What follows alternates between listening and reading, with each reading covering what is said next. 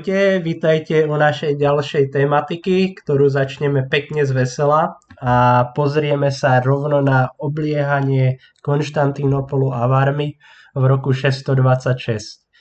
A o tomto sa budeme rozprávať v našej Svetej Trojici, takže ako všetci, čo nás počúvate pravidelne, tušíte, vítam tu Mira. Ahoj Miro.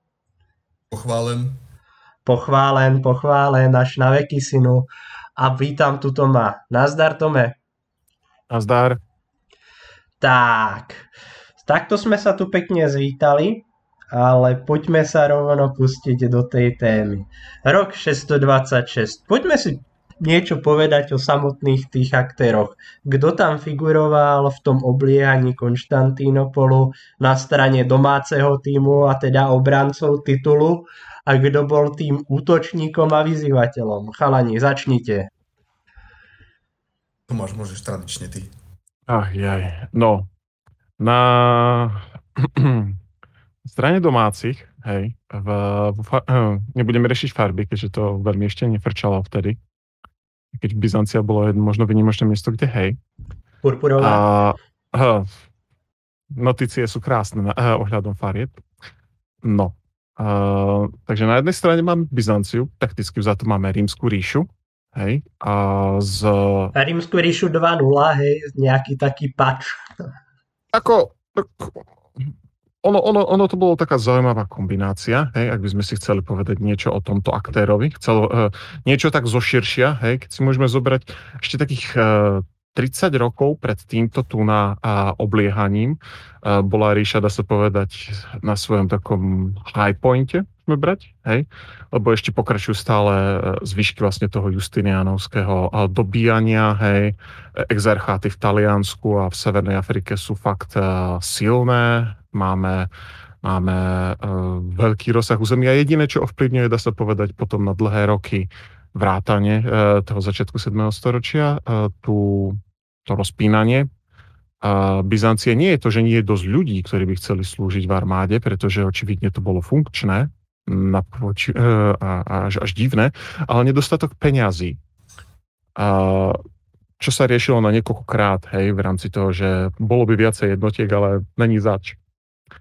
Ale ak berieme e, stav konkrétne v tom 26., tak e, sme prešli viac menej cez štvrtstoročie neustálej vojny na niekoľkých frontoch. Mm Takže Byzancie je stále ešte celku v poriadku, aj keď povedzme to tak, že má dosť rozkopaný úsmev, uh, nakoľko Sasanovci, Perzia, uh, z jednej strany uh, majú v celku efektívnu ofenzívu. To hm, bol taký, taký kombinovaný dôsledok rôznych predošlých konfliktov a, a vzbúr a prevratov, hej, že sa do, pustili do tohto a viac menej odstrihli Byzanciu od území, ktoré vtedy eh, bez problémov ešte normálne držala, ako od Egypta, ako od Blízkeho východu a z veľkej časti v tomto období aj taká len sporadické držanie tej Anatólie. No a na druhej strane máme uh, problém v Európe, hej, pre, od chudákov týchto tuna, lebo tradičné miesto, skrát sa rekrutovalo najviac vojakov, nie rekrutovalo. V tomto období je primárne dobrovoľnícka služba, ešte v rímskej armáde, alebo uh, teda byzantskej, to je uh, vlastne to isté, môžeme sa tváriť, v zápisoch to oni majú tak, tak uh, je z dvoch dieces a to sú práve tie, ktoré sú na Balkáne. Hej? Stamadial je väčšina dobrovoľníkov, viac ako polovica armády je Stamadial, čo ale práve tvorí ten problém, že tí druhí aktéry hej, používajú toto územie posledných tých 30 rokov viac menej ako nájazdné. A nemôžeme povedať, že armáda je v devastačnom stave, čo sa týka Byzancie, pretože je veľká, je k dispozícii, ale operuje práve v, na Blízkom východe počas tohto tu na obdobia toho obliehania. Hej? Keby niekto chcel vedieť, že e, kde je Gondor, hej, keď Konštantinopol obliehali, tak e, cisár s armádou e, je, je v poli, hej, a rozdeľuje ju dookola a robí, čo môže, nakoľko nemôže byť na všetkých miestach naraz. Tam je ešte jeden dôvod, práve Byzantská ríše v tomto období, hlavne na začiatku 7. storočia, ešte prechádzala ničím ako občianská vojna. Uh-huh. Ešte aj to vlastne zrušilo trošku chod celej ríše a v podstate práve kvôli tomu tí Sasanovci tam ešte prišli, lebo teraz ja si nepamätám presne tie mená tých cisárov, ale jeden odstránil druhého. A Poka- nejaký... Pokaz zosadil Maurica. Hej. No, no, no a Mauricius práve mal byť asi nejaký príbuzný alebo nejaký priateľ, nejaké pokrvné spojenstvo tam bolo so Sasanovcami. Áno, on, oni boli dobrí priateľa kvôli tomu, lebo on ho vlastne vtedajšieho ša, mm, šáha, keď si dobre pamätám, pomohol mu dostať sa na trón. Hej, viac menej tým Mhm. skončila predošlá vojna so Sanovcami, že tam bola zmena panovníka, čo tam bolo relatívne bežné, ale z, tiež zhoda okolností, nakoľko človek nemôže byť všade, tak uh, Maurice viedol nie osobne vojsko, on vedel na, na diálku, on bol lepší administrátor než veliteľ v poli. A on prikázal byzantskej armáde prekročiť Dunaj a operovať uh, za Dunajom, hej, proti Avarom. A aj v zime, čo sa nestretlo veľmi značením e, armády, nakoľko chceli ísť e, na zimu si odpočínuť. No a miesto toho im dal rozkazy k e, ďalšiemu postupu, čo sa stretlo so štátnym prevratom. Tak brodiť sa snehom v sandáloch veľa ľudí nepoteší. Že? Ešte Jo. Dunaj napríklad. No, no, no. Presne tak. No ale tento tu na nešťastník, akože tým začala tá vojna so Sanovcami. A to, že ho potom e, zvrhli, hej, e, Heraklejtovci, to nikoho vôbec nezaujímalo, pretože ako už je to v systéme, už sa to hýbe. Mhm. Takže Byzancia bola v stave, že všetko, čo sa dá pokošľať, tak sa pokašle v tomto období. A tak e, ja by som to povedal, tak veci boli výrazne napnuté, hej, ale tá strata toho Egyptu vadila veľmi. Ale primárne zásobovanie napríklad obilím v tomto období Konštantinopola bolo riešené z Kartága. Hej. Takže mm, zvyšovala sa síce cena, ono to bolo konkrétne v 626, bolo dokonca a, v máji a, menšie nepokoje v Konštantinopoli eh, ohľadom toho, že správca mesta, eh, teda jeden z patriciov, ktorý mal na starosti, myslím, zásoby potravín, chcel zvýšiť cenu chleba, ale takým štýlom, že, a, jak by som to povedal, nie, neriešme teraz jednotlivé ceny, ale o z troch mincí na 8, hej? Hej, Dva a pol násobok, no. Hej, 2,5 násobný nárast, čo sa nestretlo s veľmi uh, pozitívnou odozvou a tiež bolo hneď zrušené. Takže boli problémy, ale áno. A a táto diverzifikácia cie, eh, diverzifikácia trhu eh, chlebových nosičov sa udiala po obsadení, po obsadení, po tom otrhnutí toho Egypta, alebo ešte pred? Ešte pokiaľ viem, ešte pokiaľ viem pred, lebo tam bol práve tá vec, že keď sa Heraklejtovci uh, vzburili, ako Heraklejto starší, keďže mal na starosti uh, Afriku, tak prvú vec, čo zrobil, tak odrezal zásobovanie potravinami Konštantinopolu a v rámci toho uh, Fokus strátil obrovskú podporu obyvateľov, lebo keď nemám čo jesť, tak akože ten cisár vie na čo. Mám, Hej. mám mi zabezpečiť, aby aspoň do, e, došiel konvoj s potravinou. Ja si to kúpim, ale keď to nepríde, tak ako čo? Čo budem robiť v tom obrovskom meste? Budem olizovať kamene?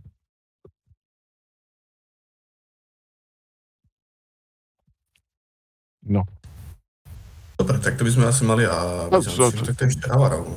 tak zhruba. Uh, uh, Avero, uh, fú. A Chlapci ako kvet, rúči to junáci. Pokračuj. No a áno. To boli vlastne takí nováčikovia, eh, keď si zoberieme do Európy, ktorí doslova pricválali, ale ani nie na malých no, eh, koňoch, ani nemali šikmé nohy, aspoň o tom neviem. A, a povedzme si to tak, že prvý kontakt s Byzanciou bol veľmi pozitívny, nakoľko eh, bol dokonca priateľský. Len tak, ako to bolo absolútne bežné s, s tým, keď prišlo nové etnikum do Európy a stretlo hranickú hranicu, tak sa spýtalo, môžem ísť na druhú stranu a usadiť sa? A bolo im povedané, nie. nie.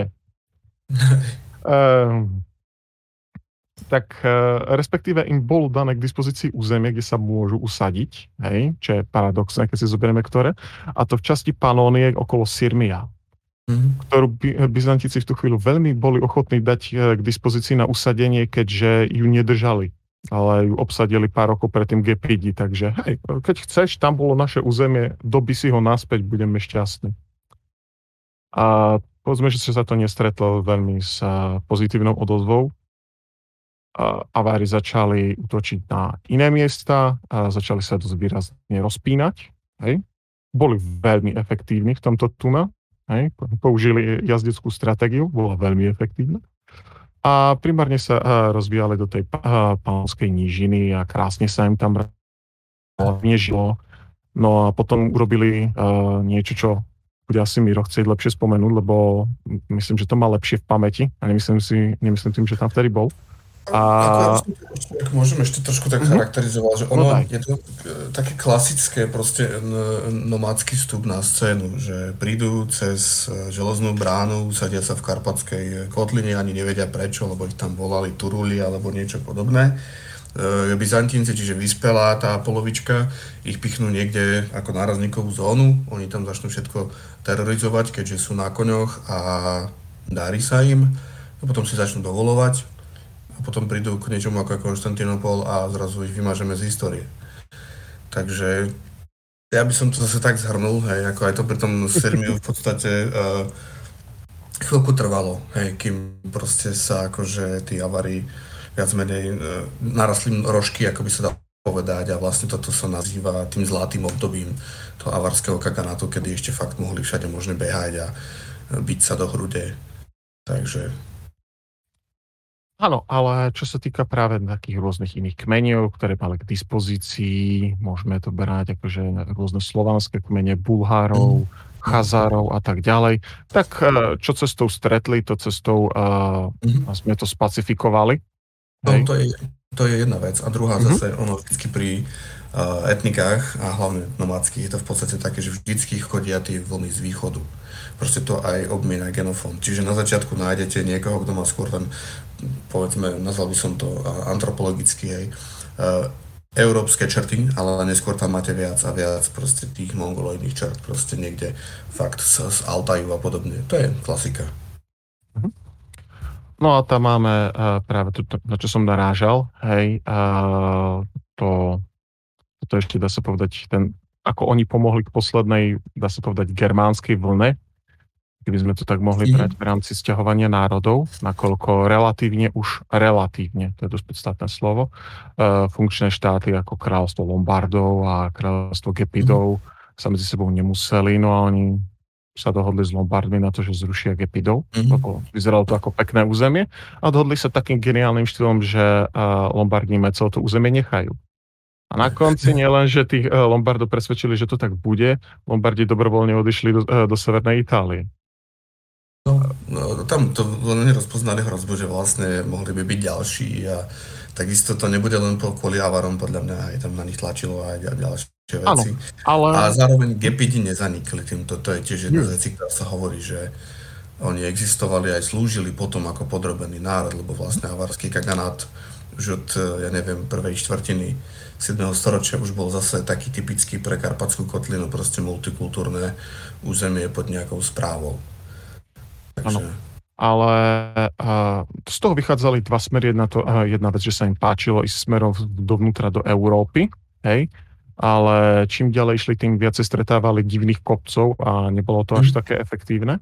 A druhá vec, že časť toho územia, čo bolo Gepského, tak uh, prišli obsadiť naspäť Rímane. Práve tá oblasť okolo toho Sirmia, čo sa mhm. stretla práve s ich uh, prvým, jak by povedal, negatívnym stretom priamo v boji.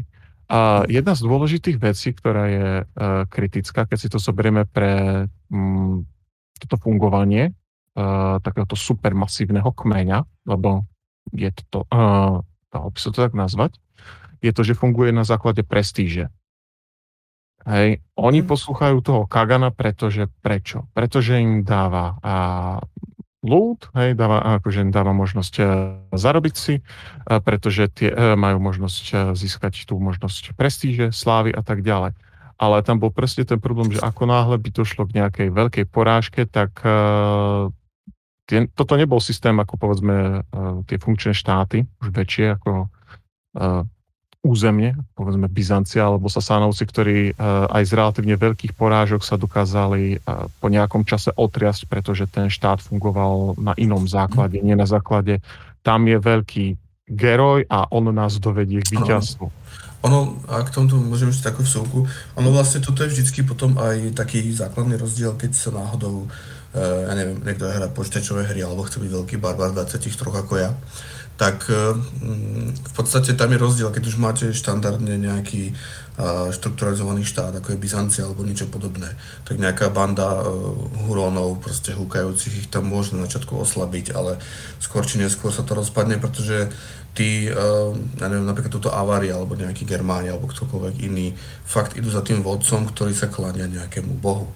Čiže zmenia boha, nejako to nevyšlo, ale vodca sa udržal a keď nevyšlo to tomu vodcovi, tak vymenia vodcu, hej. To sme tu už mali aj pri iných uh, bitkách alebo niečo podobné, takže ono je úplne iné mať e, naozaj civilizovanú spoločnosť, ktorá vie, že tieto veci nevychádzajú a ideme ďalej, lebo sme prežili.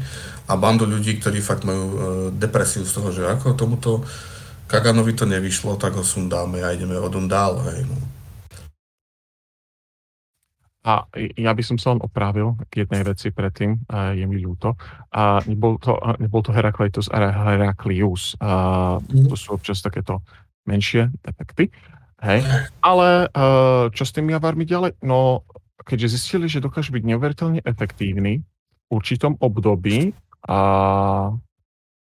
voči Byzancii, tak robili relatívne hlboké výpady, až, dá sa povedať, uh, križom cez celý Balkán až ku, ku Salonike, hej, ku, ku Salonike. Mm.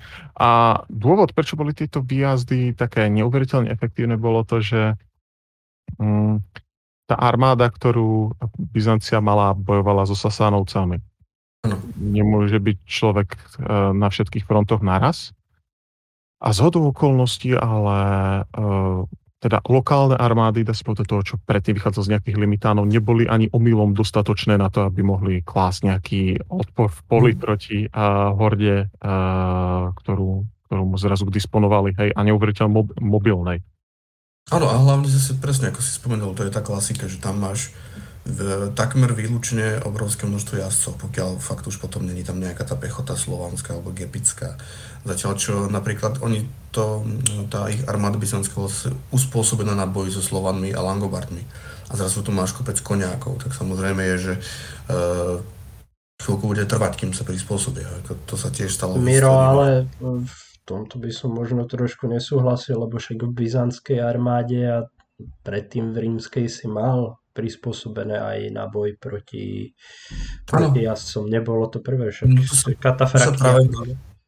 Hej, len vieš, tu sa práve bavíme o tých limitánoch, o tom, čo bolo práve uh-huh. na tom mieste. OK, o limitánoch, hej, lebo to je typek, ktorý niekde na hranici stojí a čumí po prípade, keď vidí okolo ísť bandu hej. typkov, tak, tak ich nejak zastaví, ale hej, nebolo to uspôsobené na to, aby zastavil pár tisíc e, ľudí, ktorí chcú ísť na nákupy. Hej. Aby som to ešte rozviedol proste, hej, tak v podstate tam ide o to, že výhoda nomádov bola aj to, že prišli na miesto, kde videli, že môžu zasiahnuť. Že práve tam ten nejaký ten uh, protiútok nemôže byť dostatočne uh, efektný, tak preto tam zautočili tí limitáni a podobne. Chvíľku trvá, kým ti tam príde nejaká taká tá faraktská jazda alebo niečo podobné. Hej.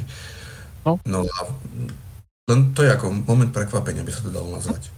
A ten moment prekvapenia, ale je dôležité uh, povedať, že netrval občas týždne, mesiace, ale v niektorých prípadoch 6-7 rokov, pretože proste z tí Sasánovci si nedajú akože timeout kvôli tomu, že na druhej strane sú aváry. Im to absolútne vyhovuje. Hej.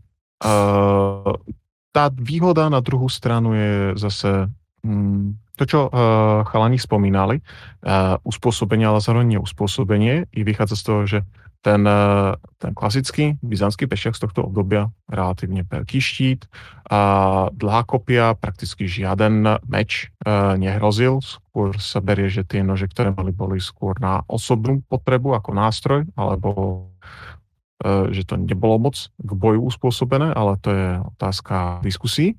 Uh, by proti tej jazde relatívne mohol fungovať, ale on by tam musel byť. Hej. Tá vec, že uh, veľa miest uh, sa dokázalo ubrániť aj s pomocou len svojej posádky proti uh, relatívne uh, rozsiahlej presile uh, avarov uh, na základe toho, že oni tak trochu ako uh, relatívne neskúsení nomádi, nemali veľmi schopnosť dobíjať tieto na mesta veľmi efektívne.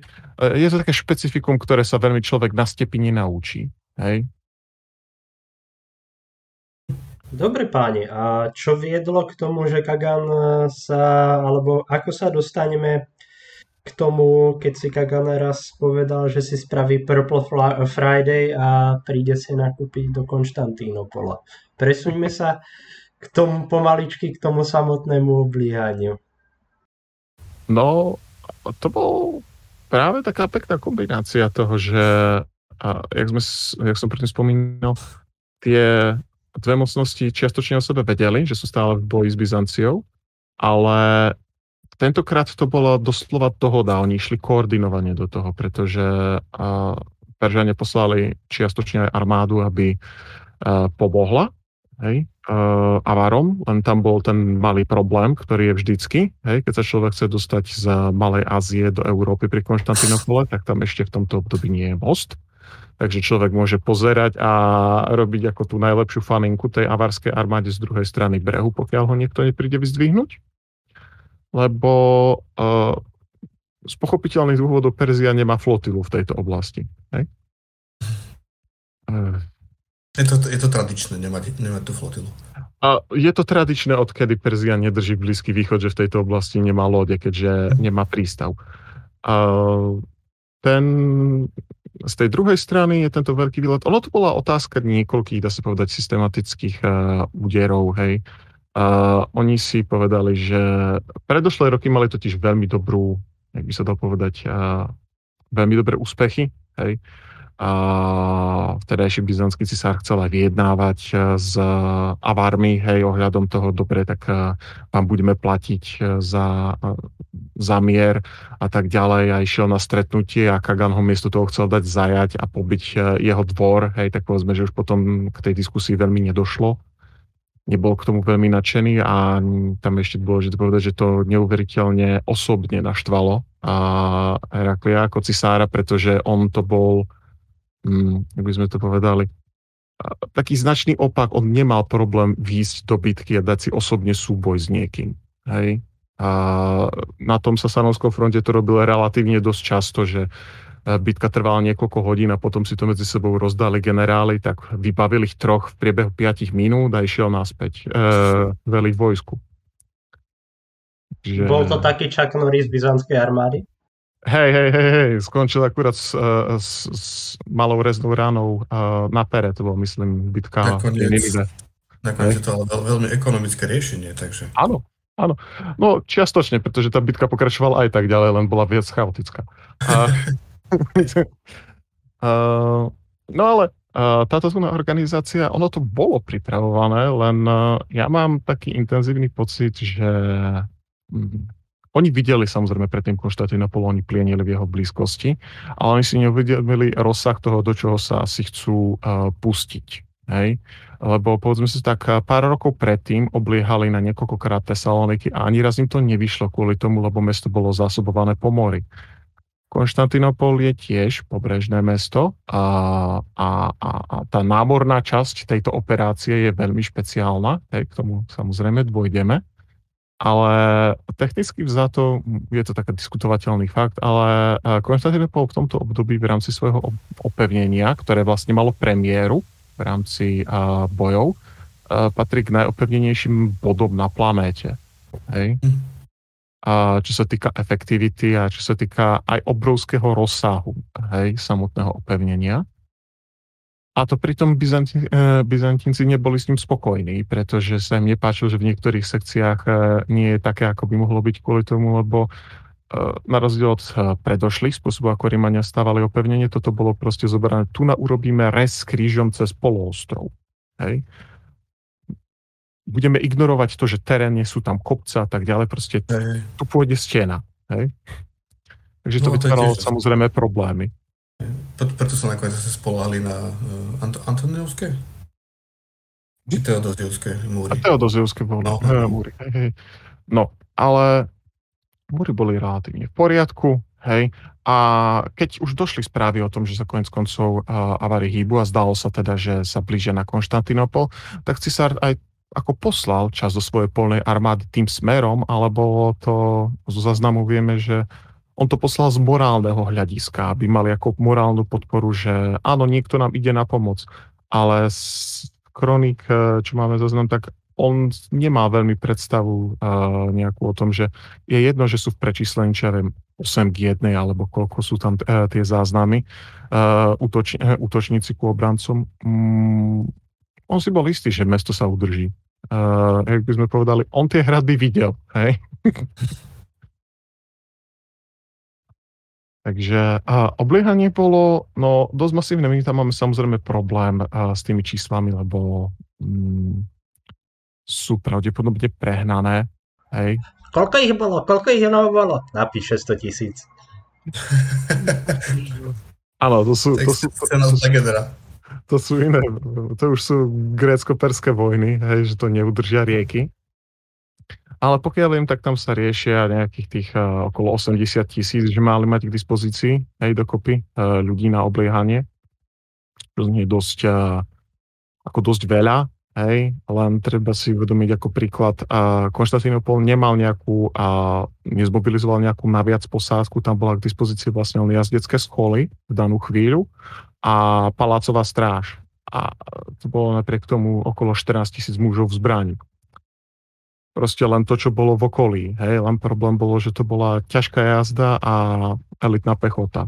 No, a potom ešte samozrejme uh, eskadra, ktorá bola akože lode k dispozícii na tom mieste. No a máme tam neuveriteľný znásobovateľ, uh, ktorý sa nám možno nemusí v súčasnosti uh, byť tak pochopiteľný, ale to bola otázka morálky a náboženstva na strane uh, Byzantíncov. Hej?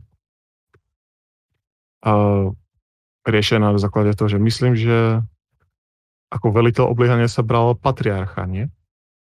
Mm-hmm. Myslím si, že v tomto prípade hej. Lebo máme tam ešte jedného zo správcov, ktorý čiastočne velil flotile a riešil príprave. Hej, a to bol myslím nejaký magister bonus. Hej.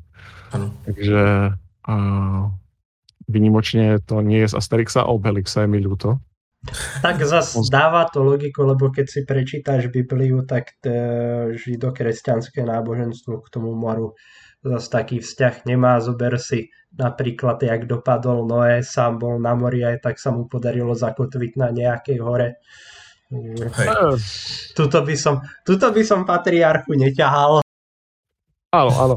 Uh, taký pekný detail, uh, ak by som mohol dovoliť si ešte v rámci tých, uh, tej, uh, tej, tej, tej, tej byzantskej armády, je, že uh, sme síce už v 7. storočí a väčšina uh, ľudí bežne používa gréštinu, ale jazyk, ktorým sa velí a ktorý sa bežne používa v armáde je latinčina. Je tradícia. Je to jednak tradícia, jedna vec je to, ako som povedal, väčšina dobrovoľníkov je z panonských provincií a tam je stále dominantná ešte latinčina. Mm-hmm. Takto latinčina, napríklad minimálne, keď sa bavíme o Panónii, tak to je Uhorsko v podstate, toto bol úradný jazyk, ja neviem, 18. storočia. Hej. No, takže vidíte, žiadna zmena, pár tisíc ročí hore, dole. Uh, robím si srandu, napríklad... zmeny sú desivé. Tu je napríklad ešte jedna vec, uh, ono sa to volá ako Byzantská ríša, ale my by sme hlavne mohli povedať to, že tí ľudia sa považovali za Rímanov. Ako tam niekto vymyslel Byzantskú ríšu a podobné veci, príde mi to niečo ako to klasické delenie na dobu kamenu, bronzovú a železnú. Potom už bol len porcelán. Hej, že v podstate uh, oni sa brali za Rímanov. A nielen oni, ktokoľvek tam v, to, v tom území bol neskôr, hej. Ako Byzantium bola pôvodne dedina, z ktorej vznikol Konštantinopol, hej. Takže prečo to aj potom dostalo názov, ani Srnka netuší.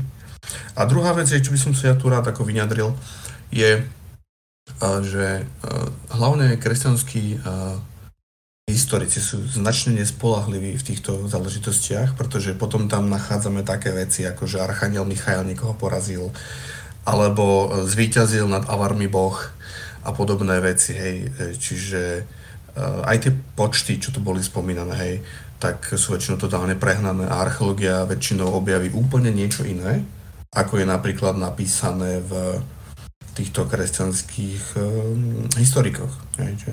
Namiesto toho, že sú tam vypálené kostoly a neviem, či ľudia utekajú a uh, proste rieka je plná mŕtvych novorodencov, tak zhorel jeden kostelík, ale uh, ja by som to zase prirovnal k tomu otcovi Pirligovi, hej, v nejakej Cromwellovke, že zabil štyroch a tak mu napísali 400 bez štyroch.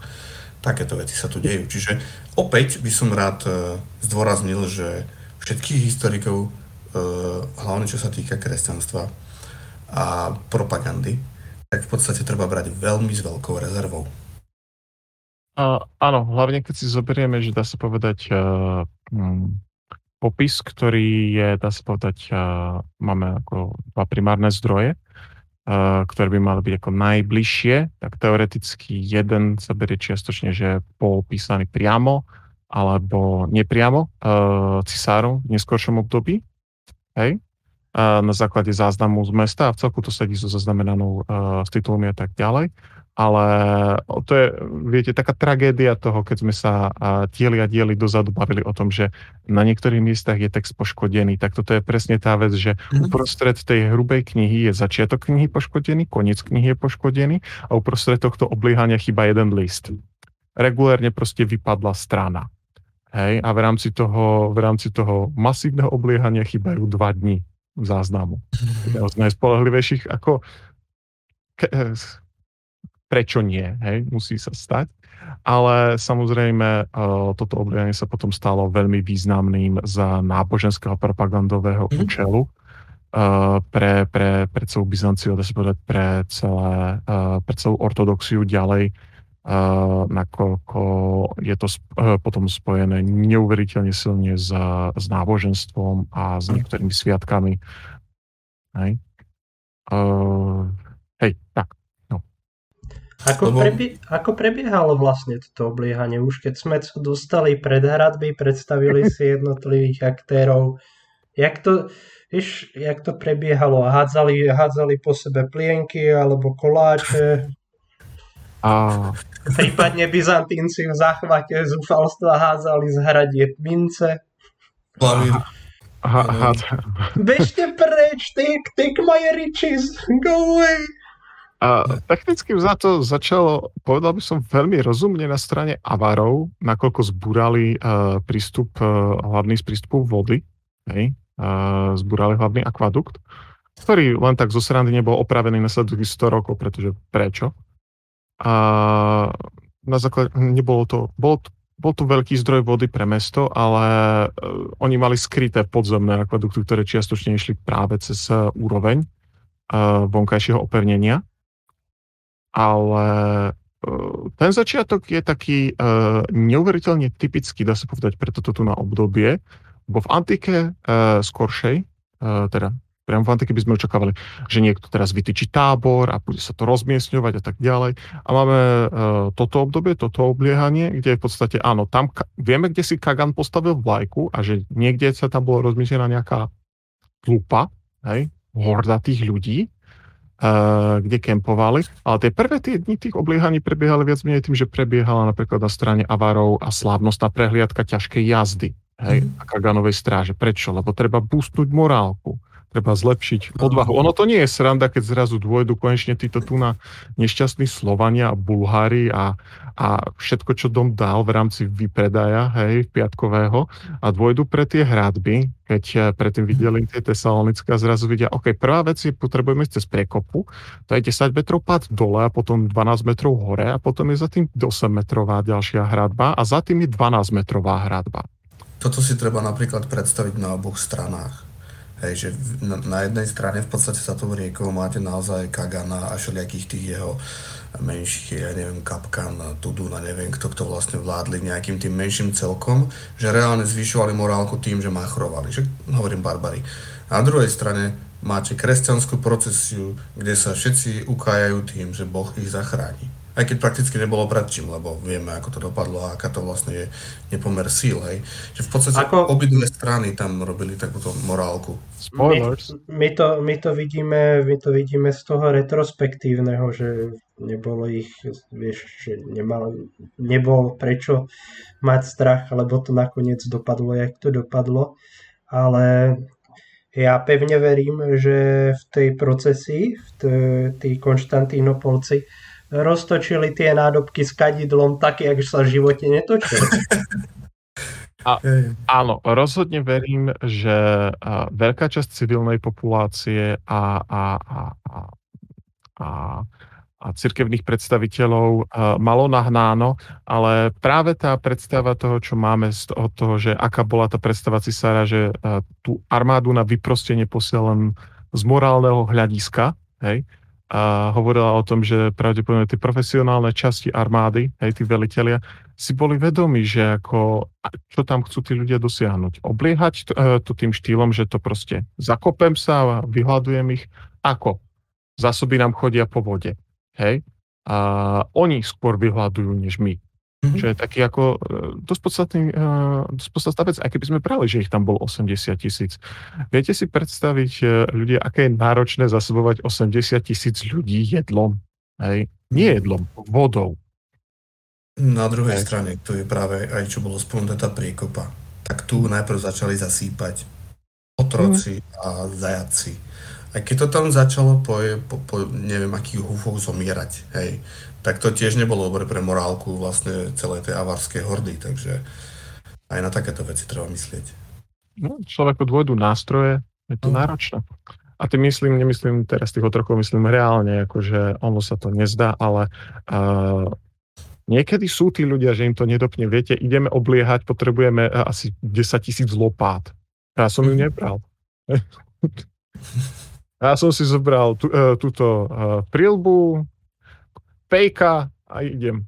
Hej. Ale že by zobral takto lopatu, toho nenapadne. Na podvoru vec... Baumax nikde po ruke, že? Hej, jak, jak nás chvála. Vieme, že tie prvé útoky potom uh, boli riešené primárne uh, snahou výsť po rebríkoch. No, to musel byť tiež vzrušujúci zážitok, keďže najprv tým rebríkom človek musel do tej prekopy zísť, aby potom na druhej strane zišiel.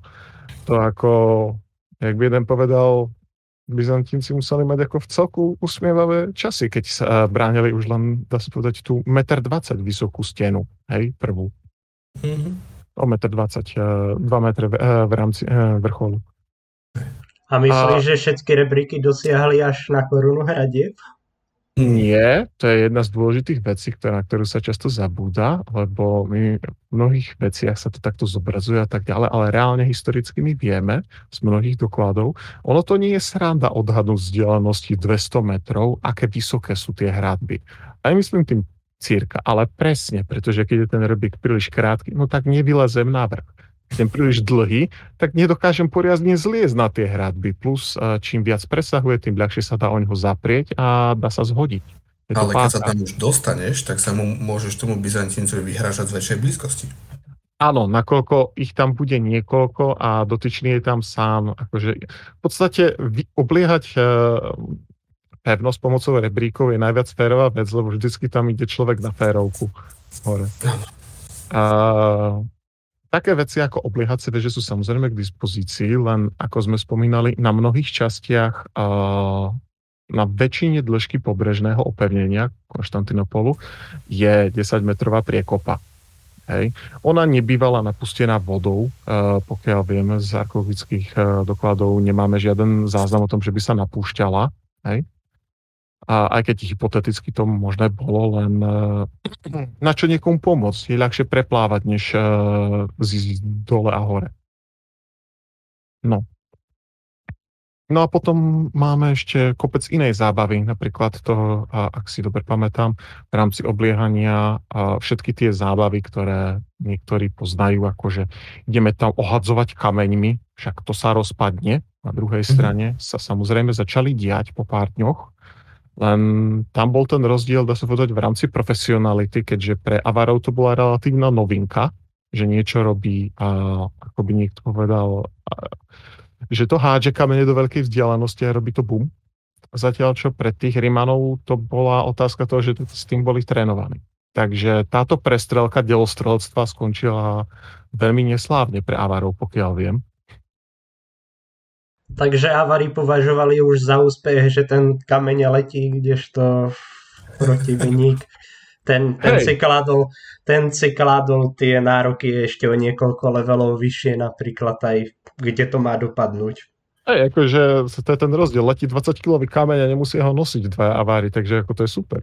Uh, takže Byzantínci hrali v podstate kuželky a avári len vyhadzovali niečo do vzduchu. Jo, bol to ako to, to dosť výrazný problém, uh, plus uh, obliehacia technika, ako v rámci toho, že to boli niekoľko stupňové hradby, tak tá obliehacia veža je fajn. A čo tá, s tou druhou hradbou? Ako... Ja ti do toho skočím, ja si ako celkom viem predstaviť toho Kagana, jak si tam tak v pohode stojí na nejakom tom návrši a hovorí, dobrí chlapci, dobrí chlapci. A teraz, jak to začne lietať naspäť, nevadí, na budúce, na budúce, zajtra to bude lepšie. A paradoxne práve tá, tá perská armáda, ktorá robila cheerleading z druhej strany, a, hej, z druhého pobrežia, tá by bola oveľa ochot, schopnejšia a efektívnejšia, lebo tá mala storočia storočia tradície obliehanie, v rámci obliehaní a vedeli aj čo jak s tým.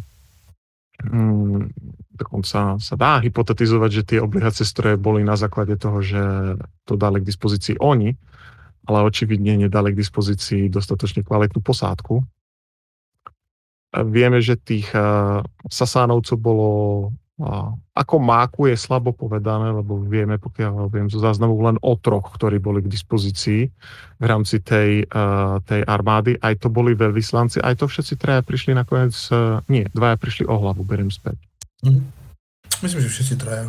Akurát uh, dve, dve hlavy sa vrátili. Uh, ak si pamätám, dobre, tak to šlo k tomu, lebo uh, mocná slovanská flotila sa ich snažila prepraviť uh, ku Sasánovcov domov a dopadlo, nebolo to ešte... Ja ti do toho len skočím, no. aby poslucháči vedeli, to bolo v čase ešte, keď sme mali flotilu. Áno. Uh, tak tak uh, tá, tá, tá byzantská picha ich uh, trošku uh, porazila pri tomto preprave, získala týchto troch a boli dosť uh, kreatívny uh, s trestami. Ak si pamätám, uh, jedného zobrali uh, na dohľad k Sasanovskej armáde a tam ho popravili s tým, aby dohodili hlavu na pobrežie. Mm-hmm. A k nej dali odkaz ohľadom toho, že s Avarmi sa už dohodli, hej, za chvíľu sme na druhej strane, počkajte na nás. Naspäť ku Avarom poslali jedného z tých veľvyslancov a zoťali hlavu, priviazali ju tomu druhému okrk a tomu, mhm. kto, eh, kto takto išiel, uťali ruky a tak ho poslali k avárom. Uh, nikdy netreba podceňovať jednu vec pri, uh, sa povedať, neskôršom Ríme, pri Byzancii, a to je uh, ich kreativita v rámci uh, fyzických trestov. Áno, áno ako melodrámu povýšili na umelecký štýl, hej, Bulhári by vedeli hovoriť. No, ja by som sa napríklad vrátil aj k tej chloube, teda keď sme sa bavili o tej vyspelosti toho avarského obliehacieho systému, a katapulty a také veci. Ale takisto aj vlastne to sa slovanské náborníctvo, ako Avari si ich vybrali hlavne kvôli tomu, že mali nejaké skúsenosti s týmto a my nemáme akože moc predstavu, čo to asi bolo. A väčšinou sa to berie ako monokily, čo sú lode vydlabané z jedného e, kmeňa, stromu. A podľa rôznych zdrojov by to mohlo byť vlastne, že vyrobili niečo ako pontónový most a s tým sa akože chceli plaviť, prípadne niečo ako katamarány. Na druhej strane, keď to ale tí e, byzantskí námorníci videli, tak e, nechali im akože iniciatívu, že nech sa teda predvedú. Nedopadlo to dobre pre tých Slovanov, Myslíš, že prišiel nejaký avarský agent, videl tam ten monoxylon, poprípadne tú plťku a hovorí, vy to viete postaviť? Uh-huh. A viete postaviť aj veľkú? Uh-huh. A takže spravili obrovskú plťku? a zase plťka má veľa výhod, točíš stále rovnopláva. Áno. No takže ako celkovo tieto veci boli také že e, celá tá avarská horda sa rozbila sama prakticky na, na celé tej pevnosti. No. A technicky vzato, ak by sme to chceli brať sa hľadiska náborného boja, ku ktorému došlo, tak máme v, uh, tri zaznamenané stretnutia počas tohto masívneho obliehania. Uh, a to je, to je práve ten, tá snaha presunúť tých veľvyslancov, čo skončilo neúspechom a tá sekcia bola zničená. Hej. Tie monoxily berieme totiž uh, spätne, uh, sa k tomu vrátim, lebo Byzantíci to tak popísali, hej, a my to berieme, že to sú proste tie, tie, tie dlabanky, hej. Hej. A, alebo niečo na tom základe. Uh, druhá bola práve v, v rámci takej, takého, takého, takého neuveriteľného nápadu, hej, ktorý mohol byť najpravdepodobnejšie, práve to, čo mi rozpomínal, snaha o ten most, pretože uh, bavili sme sa o tých masívnych hradbách, uh, ktoré máme z pobrežne, uh, z, zo strany pevniny, ale máme potom hradby zo strany mora, ktoré sú výrazne menšie. Mm-hmm. Hej, takže konkrétne z toho najbližšie miesto zo severu Konštantinopola je Zátoka, je tam Zlatý roh a z oblasti, dá sa povedať, od Galáty, hej, tak stamadial bol najväčší zmysel, že vlastne by sa chceli asi dostať krížom a uh, vlastne preraziť nejakým štýlom sa preplaviť, teleportovať. A ťažko, ťažko povedať, čo si predstavili, lebo na druhej strane bol stále múr. On mal síce pár metrov, ale ja by som to povedal tak, e, pokiaľ to nebolo ako všetci tí Slovenia nemali nejakým štýlom schopnosť liesť po stenách, hej, zubama, nechtama, tak aj trojmetrový múr je ako dosť otráva vyliesť. A tuto ja by som zase k tomu možno niečo povedal, že toto je možno ako keby také know-how od Peržanov, lebo oni majú tradíciu stávaní pontonových mostov e, do Grécka. Uh-huh. A ja, mne to skôr, ale totiž to príde ako také, že v podstate, ok, monoxil tiež nie je loď, na ktorej by ste sa chceli plaviť, pokiaľ uh, chcete mať nejakú akože relatívnu šancu na prežitie, nejakú väčšiu vzdialenosť. Uh, s tým, že mi sa doslova pripomína, oni doslova ako keby urobili pontonový most, ale s ktorým sa chceli priplaviť. Mi to príde ako neskôr vikingovia proste používali, alebo takéto veci, že sa zrazili lode, tie sa nejako o seba zasekli a bojovali ako keby na pevnine na tej vode, hej, uprostred rieky alebo niečoho podobného. Ale presne ako Tomáš teraz povedal, mi to tiež prišlo, že chceli asi presunúť nejaký voj alebo niečo podobné, aby sa dostali z najmenej chráneného ako keby miesta do tej pevnosti otvorili bránu a podobne, len zase to nevyšlo. No. Tam je ešte jedna vec, pretože pod termínom mm, monoxil paradoxne e, v byzantských prameňoch máme viac než e, len tú banku. Je tam aj, to je taká jednoduchá už loď, hej, e, stiažeň, plachta a tak ďalej. A je možné, že čiastočne niektoré z týchto lodí, aj keď je to ťažko odhadnúť, už týmto štýlom fungovali. Máme na to jeden jediný zdroj, ktorý by nám podporoval túto ideu, lebo vyvracia to to, že Slovania nie sú zrovna a v tomto období, napriek tomu, že tvorili tú námornú časť uh, invázie uh, a obliehania, nie sú zrovna moreplavci. A Dlabanka mm-hmm. nie je niečo, s čím chcete ísť veľmi na otvorené more. Ale tá tretia bitka, ku ktorej došlo, došlo totiž, že sa dostali v noci na tú stranu uh, azijskú a nalodili e, niekoľko tisíc e, Peržanov a chceli ich prepraviť e, na tú stranu európsku. A cestou ich odchytie, e, odchytila byzantská flotila, ktorá ich čo? Potopila a utopila cel, e, všetkých tých prepravovaných. To znamená, že treba mať dosť veľký priestor, kde to dá. Čo by na takej hm. obrovskej poďke pár tisíc ľudí bolo celku vzrušujúce ale hlavne eh, z toho náborného hľadiska v týchto oblastiach sú strašne silné prúdy. Keby ste tam šli len s poťou a mali by ste polovicu ľudí, ktorí budú eh, veslovať, čo im to dá, tak je otázne, či by neskončili napriek tomu v Čiernom mori. Hej? Pretože ten prúd je fakt, eh, nie je to zábava. Uh, nie, Černom mori, proste, uh, pardon, uh, nespomeniem si, ktorým smerom teraz ide, ale viem, že uh, je to známa vec v tejto oblasti, že je tam veľmi silný prúd. Hej. Uh, čo by bolo pre niečo, čo je v podstate len uh, poď, uh, dosť náročné prekonať. Hej? Uh, ono, lebo vieme, že tieto tu veci boli problém napríklad pri včasnejších greckých lodiach, keď sa riešila ešte kolonizácia, a to máme veslice. Preto ten Byzantium vznikol tam, kde vznikol, lebo tam sa ešte dalo relatívne dôjsť. Dobre.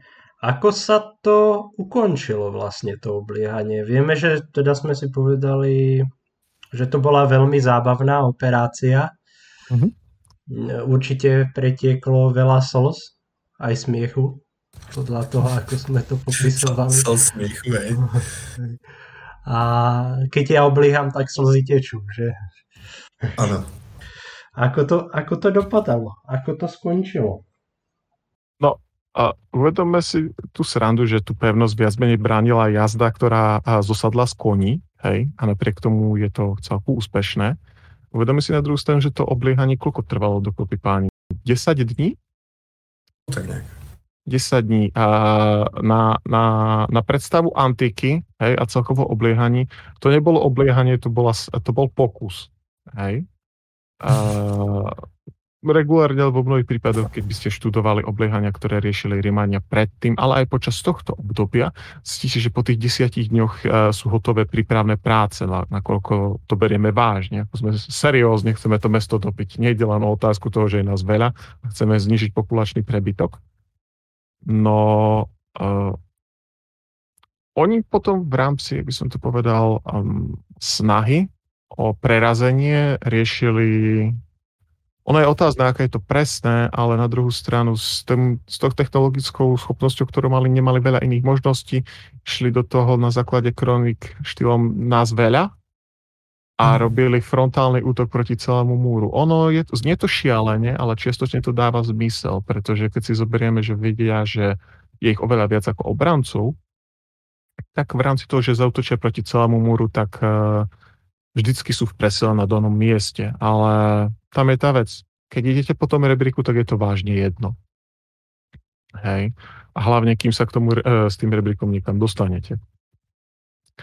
A niekoľko týchto tu na nájazdov Uh, sú tam riešené ešte tie vtipné veci ohľadom uh, útoku pomaly akože hordy nahých uh, Bulharov a Slovanov. Hej? A čo podobne e, úsmevné možno ako tie záznamy po bitke pri Adrianopole, kde boli arabskí žoldnieri e, v Konštantinopole, kde jeden e, pil gotom krv z uťatých hlav. Ťažko povedať. A s tým, že veľká časť tých avarov e, zišla tiež zo svojich koní, očividne si, si všimli, hej, niečo uh, veselé na tých hradbách a bola práve na tých plťkách, hej, ktoré chceli ísť cez ten uh, zlatý roh a dostať sa cez tie pobrežné hradby. No a ako sme spomenuli, a tá operácia nebola veľmi úspešná. A tá ťažká pechota relatívne uh, z pochopiteľných dôvodov sa je zle pláva. Takže zo zaznamu vieme, že sa zachránili nejakí Slovania a aj tí mali byť pobytí za to, že ušli lebo Kagan pozeral, čo sa deje, hej, ale nepáčilo sa mu to. Dá sa povedať, že celé obliehanie skončilo uh, kombináciou toho, že OK, nevieme, čo tu robíme, mm. nevieme, ako to máme zrobiť, dochádzajú zásoby, aj keď technicky, ja by som si dovolil tvrdiť, tie zásoby zrazu boli uh, čiastočne dostačujúce, keď človek mal pár tisíc ľudí menej, hej, to, sa to kompenzuje potom. No a aj domov treba ísť, lebo ako očividne tí Peržania na túto stranu neprídu, hej, a čím dlhšie tu budem krepieť, tým, uh, dlhšie, tým je väčšia pravdepodobnosť, že dôjde ako reálne byzantská armáda, lebo asi by ich štvalo, keďže im oblieham hlavné mesto. A viac menej to dopadlo tým, že tie, tie spojenecké a podrobené kmene sa rozutekali a Avary išli domov mm. najrychlejšou možnou cestou. Priznám sa, že si nespomeniem, ako dopadol chudá Kagan, ale v rámci toho, že v nasledujúcich 15 rokoch vyzerá Kaganát takým štýlom ako pucle, tak asi to nebolo veľmi dobré, lebo asi Hazari sa odtrhli, Bulhári sa odtrhli, a Byzantínci si povedali, že ja chcem niečo naspäť. Nejaký sámo sa rozhodol, že začne otvoriť obchod s akáčkami. No. Ako tradične sa hovorí, pardon, tradične sa hovorí, že 623 tuším je samová ríša, ale už som videl, že aj neskôr a práve ja si myslím, že toto bol ako taký uh, dôsledok, že vlastne celý ten kaganát sa začal rozpadať a tie jednotlivé etnika si začali hovoriť, no tak asi to není taká sranda, je, je naša šanca. A ja by som to možno tak zhrnul, ak môžem, že v podstate, zoberte si, ako to, máte také tri hej, veci, ako sa to vlastne vyvinulo. Pre Byzantské impérium to bolo pra, pra, pra, prakticky niečo nepodstatné. Pre kresťanov to bolo významné, na čom môžu vytvoriť svoju um, uh, ako keby mytológiu hej, a také veci a pokračovať v propagande. A týmto rokom skončila zlatá éra avarského kaganátu. Takže tak. Áno, ak berieme ten dosah, tak uh, pre Byzantíncov to bola, uh, dá sa povedať, testovacia jazda, pretože ich hradby predtým neboli uh, otestované a už mali nejakých tých 150 rokov minimálne boli po záruke a chceli vedieť, či to funguje. Uh, očividne to fungovalo uh, a fungovalo to veľmi dobre ešte nasledujúcich pekných pár storočí, nakoľko paradoxne máme len málo obliehaní Konštantinopolu po tomto období, ktoré sú úspešné. S tým, že jedno už musel použiť na tú dobu delostrelectvo, takže... Ale, ale to, to není tak skoro potom, vieš, to je tisíc rokov potom, čiže 800 hej, hej, niekto by povedal, že uh, pôvodný dizajn hradieb, ktoré boli vystavané v extrémne krátkom čase, uh, bol dobrý. Hej, lebo to to je potom možno na iný čas, ale tie hrady boli postavené takým štýlom, jak v Číne dielnica. Hej? Po, za, za, za pol roka uh, opevnení. No. To sú projektanti. A to sú projektanti, hej. A mne sa, to, nechám to radšej tak, to je na, á, na samostatnú vec k tomuto tuna. A ono pre tú byzantskú hlavnú armádu vlastne sa nič nezmenilo, lebo uh, pre nich to bolo pozitívum, Jeden z ich hlavných, hlavných, z ich hlavných nepriateľov sa vlastne rozbil uh, sám o pevnosť hej, a strátil väčšinu ako prestíže, mobility a tak ďalej, uh, schopnosti riešiť nejaké ofenzívne operácie. A oni mohli pokračovať ďalej, sa naháňať uh, so Speržanmi. To ešte trvalo nejaký ten rok. Nakoniec to skončilo. Prvé bolo, že tieto dlhodobé konflikty na dvoch frontoch ich to vyčerpali. A to, čo trápilo skôr uh, Byzanciu, nebol nejaký avary v nasledujúcich rokoch a boli to, bol to zostup moslimov. Akoľko tí prišli, zlosť mu zhábali a v priebehu 15 rokov zožrali celú Perziu, hej, ktorá bola oslobená a všetky tie územia, o ktoré sa tam bojovalo. Toľko k tomu, že keď sa dvaja bijú, tak uh, tretí si založí náboženstvo. A hlavou múr neprerazíš. Ja si myslím, že týmto to môžeme dneska uzavrieť. Bolo to pekné rozprávanie. Dúfam, že sa to aj poslucháčom bude páčiť a za varmi sa stretneme aj v ďalšom dieli. Takže ja by som chcel poďakovať Tomovi a Mirovi. Ďakujem chalani. Ďakujem a s našimi poslucháčmi sa rozlúčim a budeme sa s nimi tešiť znova pri ďalšom dieli. Majte sa. Majte sa. Čaute.